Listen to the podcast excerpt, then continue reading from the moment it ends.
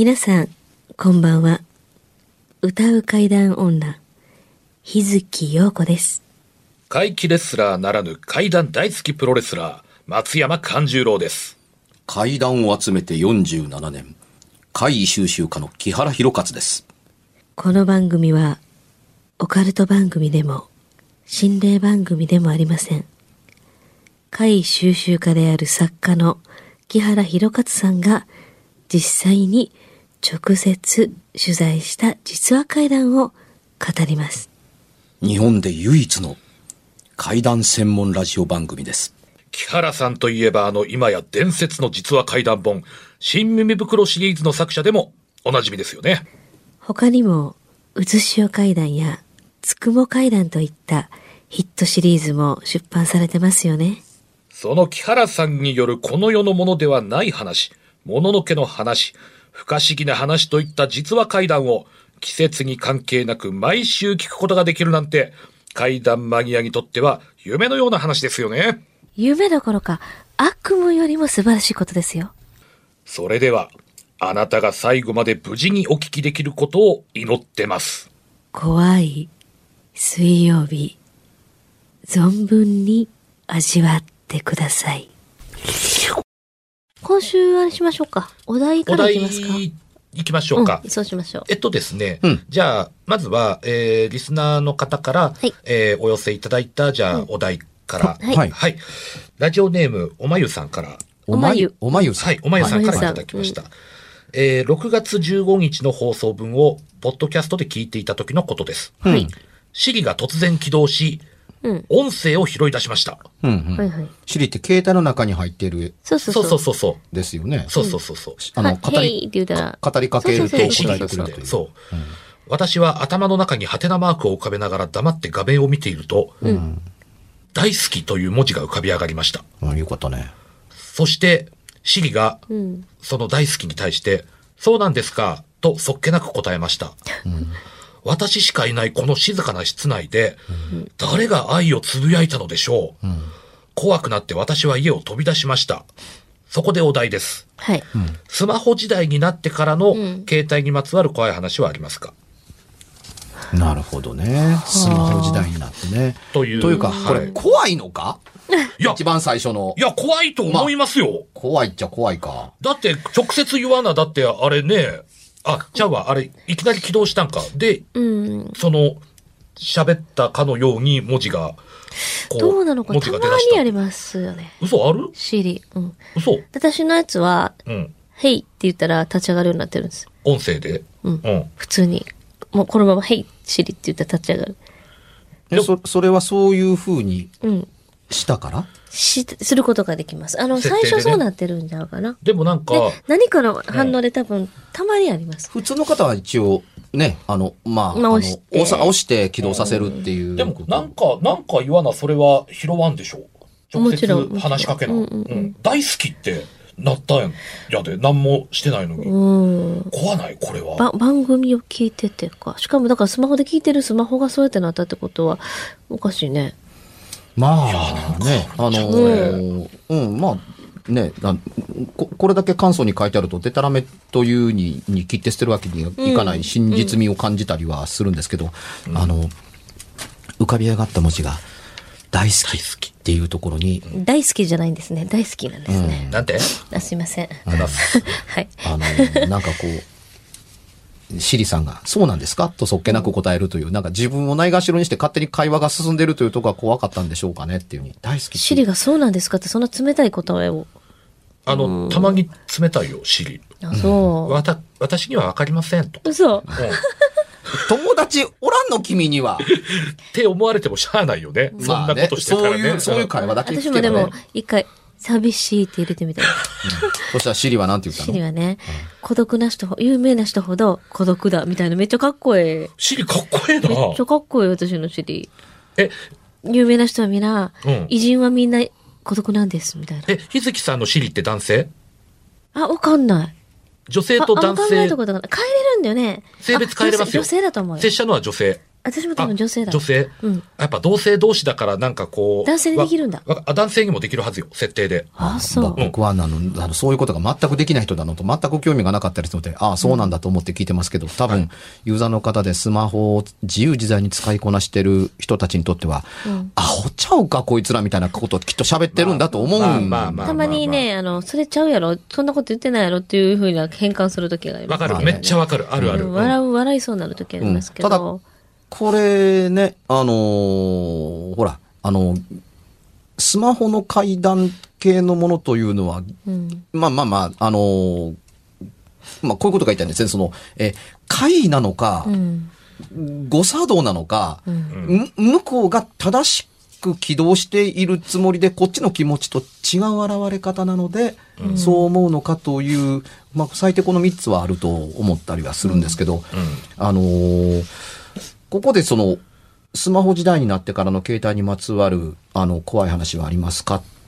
ということの中でね、うんあの、とても重要なのは、当たり前ですけど、電話のなかった時代には電話の階段ないんですよ。はい。うん。そうですね。うん。うん。うん。ですよね。はい。うん。で、あのー、電話から携帯電話という言葉が普及する前に、うん。あのー、ポケットベルという時代があ、ありました。ポケベルです説ね明しないとちょっとわかりにくいですけど、相手の電話番号みたいな、相手、相手の番号を打ち込むとこう、ポケットベルというのがプルルルっとなって、うんつまり電話をかけてこいというサインを送るうん。うん。わかりやすく言うとですけど、はい機械だとか、あるいはその打ち込むとその、あのー表示される文字で何か言ってるのが、まあメールのあれみたい、あの、によく似てますけど、暗号みたいなもん。ですよね。これが打ってあると、あのーこういう意味合いだよっていうふうにうん。やる。昔の CB 無線の点コードみたいなものだったりうん。うん。するのと同じ。そういうのの、あの、あの、会というのがごくわずかにあった後に、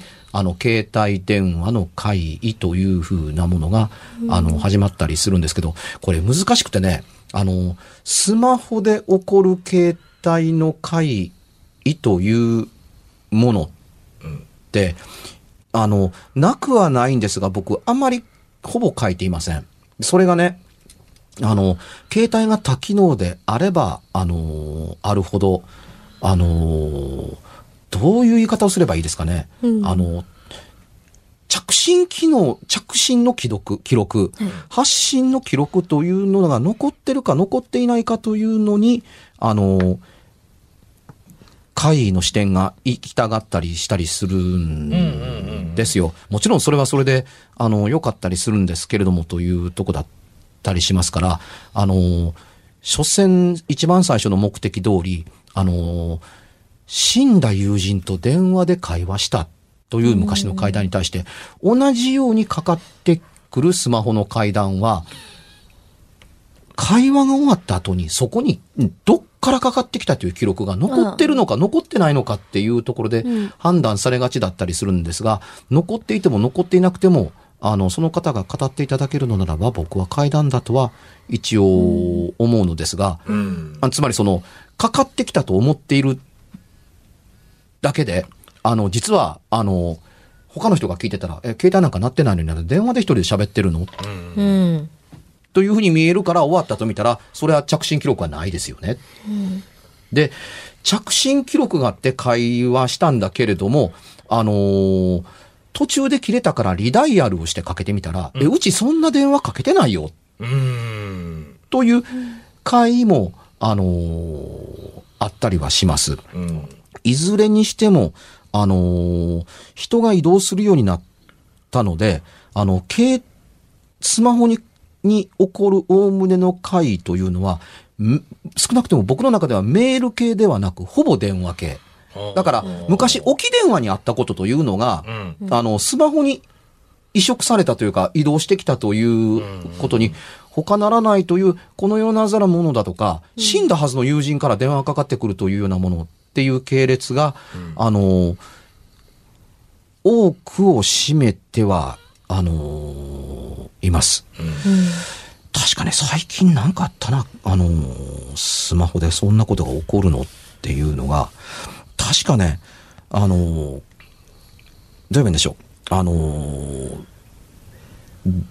電話をかけて、かかってきて、話を散々しながら本人と、あの、あ、こ、ここにいたの？あの、ずっと今まで話してた、こう、電話話してるうちに話してる本人と出会って、で、あ、ここにいたんだって。えみ、見たまんま、携帯持ってないんですよ。はいい今まで喋りながらこう話していて、パッと前を見たら、うん。あ、喋ってる本人がおると思ってる本人が、あの、全く携帯を手にしていないので、あれおかしいな、と思って、後ろから声をかけたりすると、どうしてで、け、け、携帯持ってないの？まあスマホですね。持ってないのって言って、だだって私電話かけてないもんっていうに。だって今まで私喋ってたじゃない。うん。着信記録はちゃんと残ってるんです。見たらもう切れてるので、うん。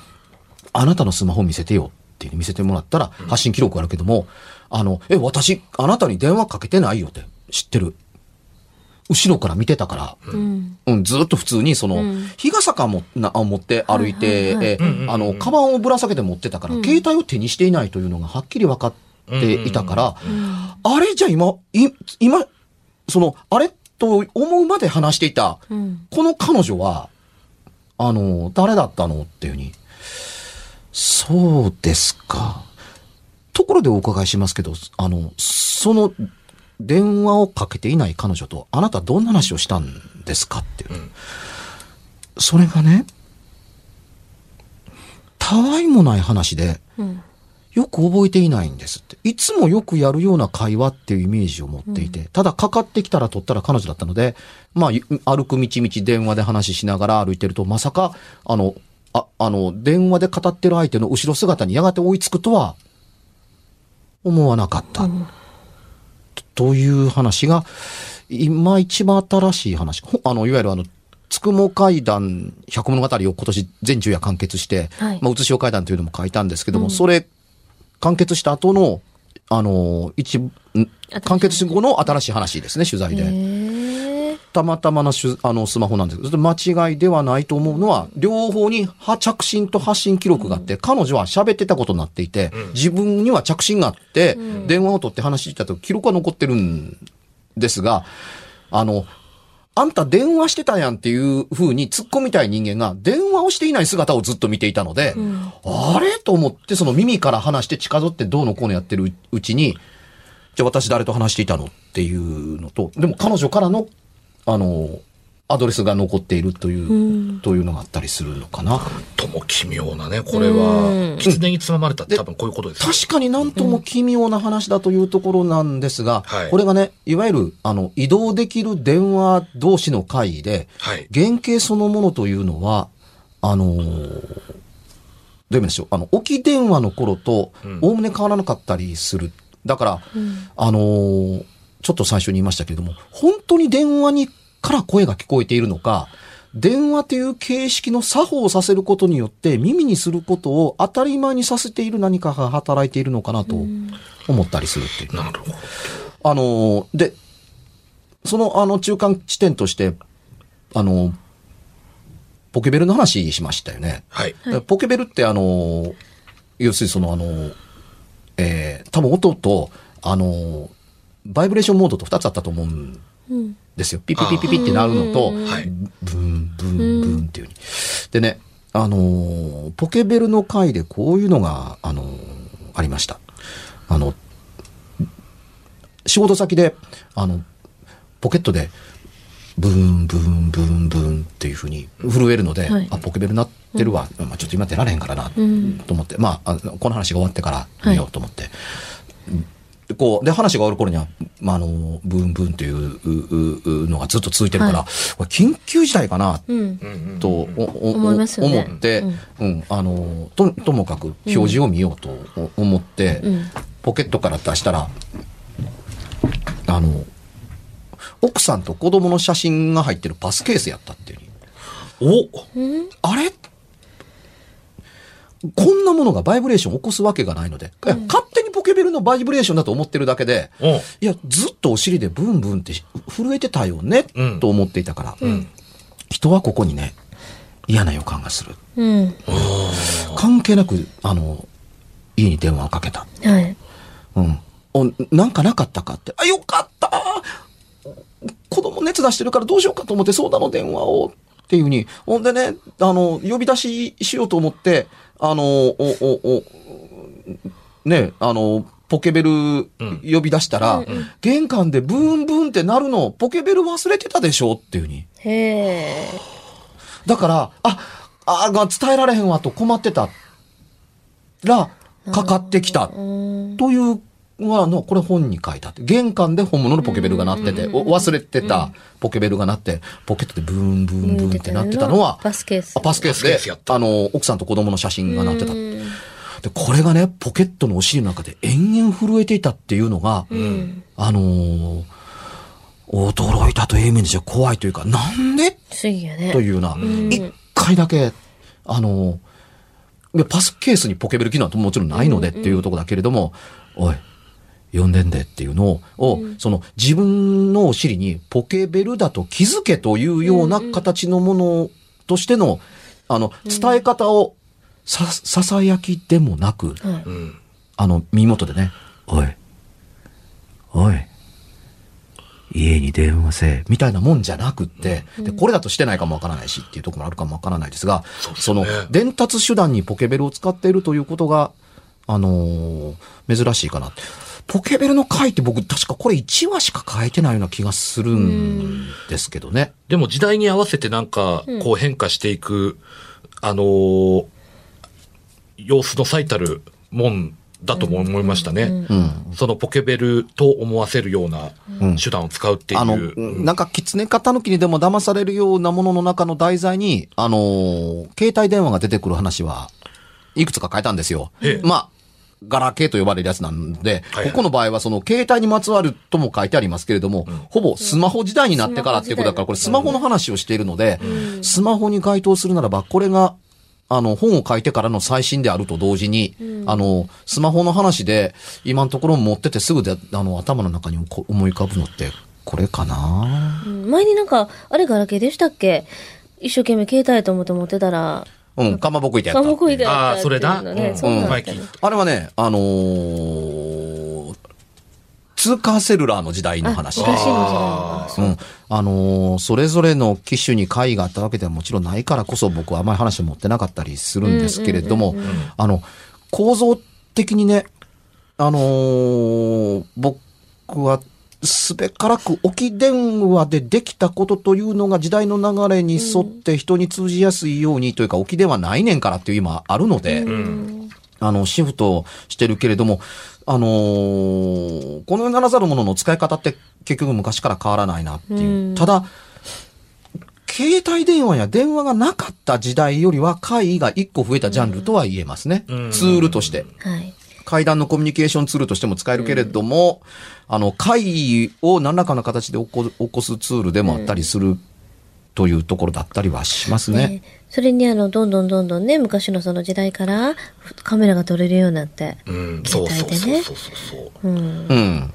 結構そのスマホで撮りましたみたいなのもね、うん。あの、こ映像だってもそううんこれがまたね、あの、スマホのカメラって画素の問題だったりするので、うんあの、わずか0.02秒の間に何か起こったことそのものが、あの、順に記録記録されていくので、うんあの、光学カメラの考え方で思ってると、到底起こるはずのないような画像が起こったりするので、加工が全くなされていない、ほぼ昔でいうところの心霊写真と似たようなものが、あの、撮れたりするんですよ。はい。あの、ちょっと動かしているというような、あの、ものが、0.02秒の間の間にとんでもないものの画像になったりするうんから、その、あの、どういう意味でしょうね、その、鏡を見つめている人と、鏡の中の人はカメラの方向いてるとか、カメラの方向いてる本人なのに、鏡の中の人間は、うん。あの、それを見ている自分を見ているっていう、うん。あの、これ心霊写真でも、昔なら心霊写真の概念になるんですけど、うん。あの、わずか0.02秒の間に、あの、記録されてる途中か何かに起こったいたずらっていうことの、いわゆる画像としての定着や記録のされ方で、なんでこんな変な写真が撮れるのっていうのがあったりするんですよ。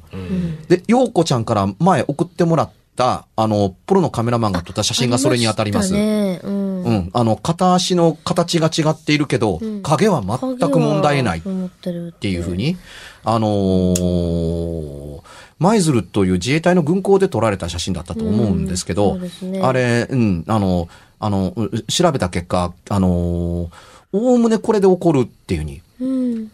ね、リスナーの方ね、よくわからないと思いますけど、ようこちゃん、今度はこんな不思議な写真をプロのカメラマンから送ってもらいまして。そうなんですよ。カメラマンの人が、だからその道の専門ですよね。その方がね、送ってきたやつがありました。うん。あのー実に見え方的に、あの、変だったので足というと。途中で消えてないんです足が途中で消えてなくなってるんですよ。影はちゃんとあるみたいなね。おーありました。ほら、ここにあるよ。うん足がほら、おー、本当だ不思議な。影なんとないでしょ？影は普通ですね。そう。で、うん木原さんにちょっと見てもらいたい。で、おもちょっと面白いのがね、うんようこちゃんも気がついてないでしょ？う。うんこれね、うん。あの、まるで心理テストみたいですけども、はい。消された足を見ると、はい男の横顔に見えるんですよ。えー、鼻、本当鼻でね。うほん。んまや。ね、ロールシャッハテストみたいですよね。ほんと、うん。うん。でも、あの、片足がね、キュンと細くなって、で、削れて、削れてるというか。削れてるように見える。見えます、見えます。見えるますよね。見えますうんところが、あのーよくほら、影を見てください。影なんともないんですよ。普通そうですねはいうんね。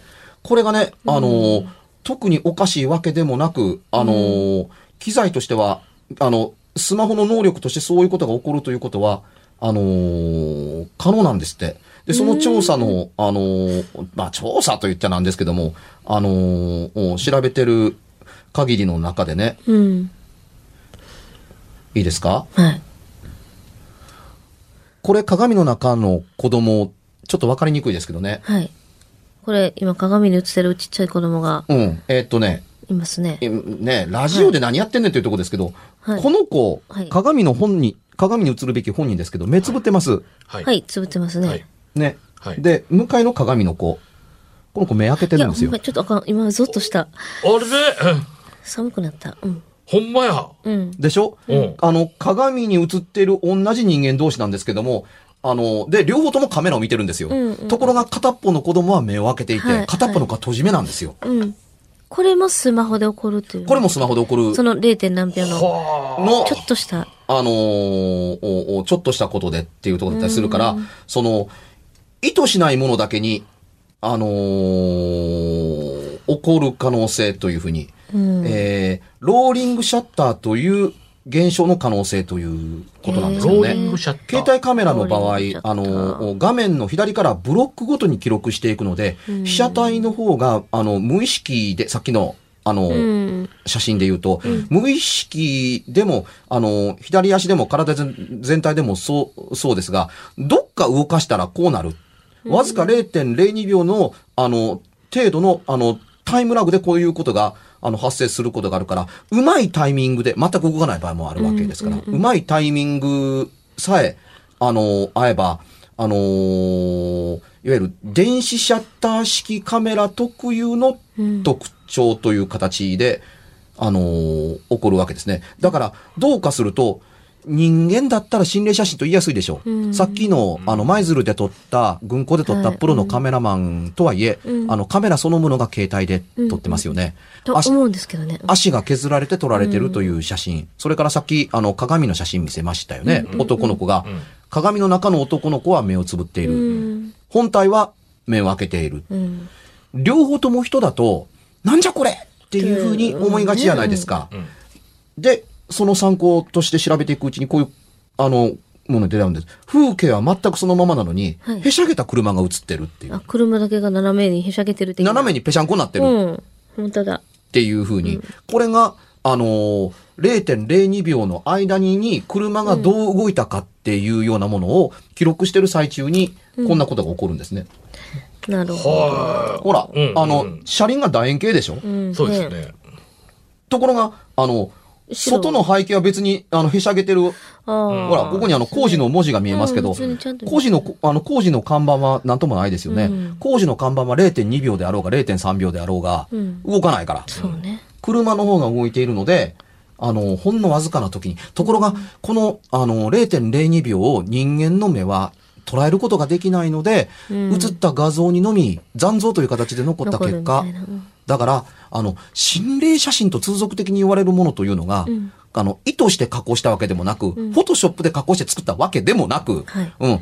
今、その場で陽子ちゃんをパシャッと撮ったがゆ,、ゆえに、うんこんなのが起こりましたということが、うんあのーできてしまうけれども、うわ、これ、近々私になんか変なことが起こるんやろうかなという写真にしか、どんなに見えなくても、うん。